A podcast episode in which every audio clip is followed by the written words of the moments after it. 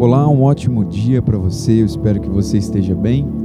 Hoje no nosso devocional eu quero deixar para você Apocalipse capítulo 12, verso 11, e diz assim: "E eles o venceram pelo sangue do Cordeiro e pela palavra do seu testemunho, e não amaram suas vidas até a morte."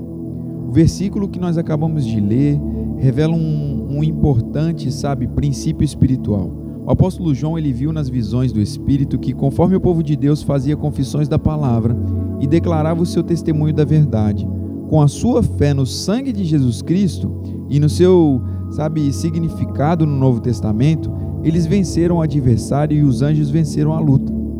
Agora, a conclusão é que a luta no reino do Espírito ela é ganha ou perdida como resultado do que nós fazemos na terra.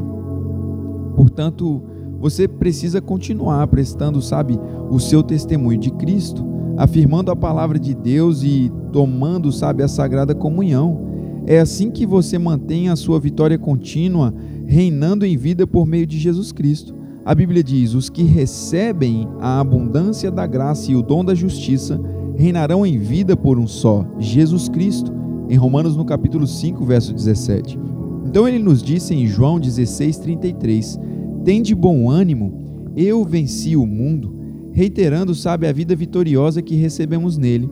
O apóstolo João nos diz assim: porque tudo, todo o que é nascido de Deus vence o mundo. Ele nos deu a vitória e cabe a nós, sabe, andarmos na luz dessa vitória. Você venceu o mundo e a sua maldade, as suas falsidades e medos, seus enganos, sistemas e economia. Isso é sobre você. Satanás, sabe, e os seus demônios não têm o direito de fazer alvoroço ou causar estragos ou ficar atrapalhando, sabe, querendo colocar o mal na sua vida e no meio, sabe, do ambiente onde você convive. Eles não têm, sabe, esse direito. Jesus ele nos disse para nós expulsarmos os demônios em Mateus no capítulo 10, no verso 8. Então você tem essa autoridade sobre você de expulsar demônios em todo e qualquer lugar onde eles se levantem, sabe, através de outras coisas para querer atrapalhar você. No livro profético de Deus, nós, sabe, foi dito que nós vencemos, portanto, nós estamos caminhando na vitória que nos foi dada em o nome de Jesus.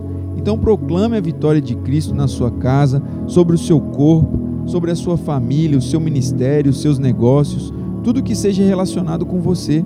Proclame a sua vitória sobre a sua cidade, sobre as nações, sobre o mundo onde você vive. E lembre-se, de que Jesus é o Senhor de tudo. Todo o poder lhe foi dado no céu e na terra, e nós somos participantes da sua glória, domínio, grandeza, vitória e poder, e a sua vitória é a nossa vitória. Glória a Deus e glória a Jesus Cristo por esse privilégio.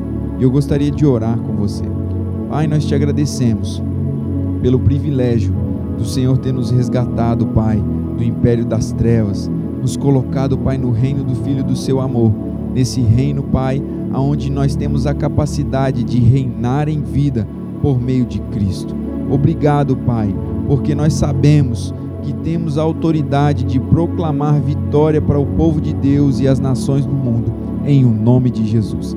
Que você seja abençoado e alcançado por essa palavra, aonde você estiver, tendo um dia cheio de alegria e de paz, em nome de Jesus. Um grande abraço nos vemos em breve. Tchau, tchau.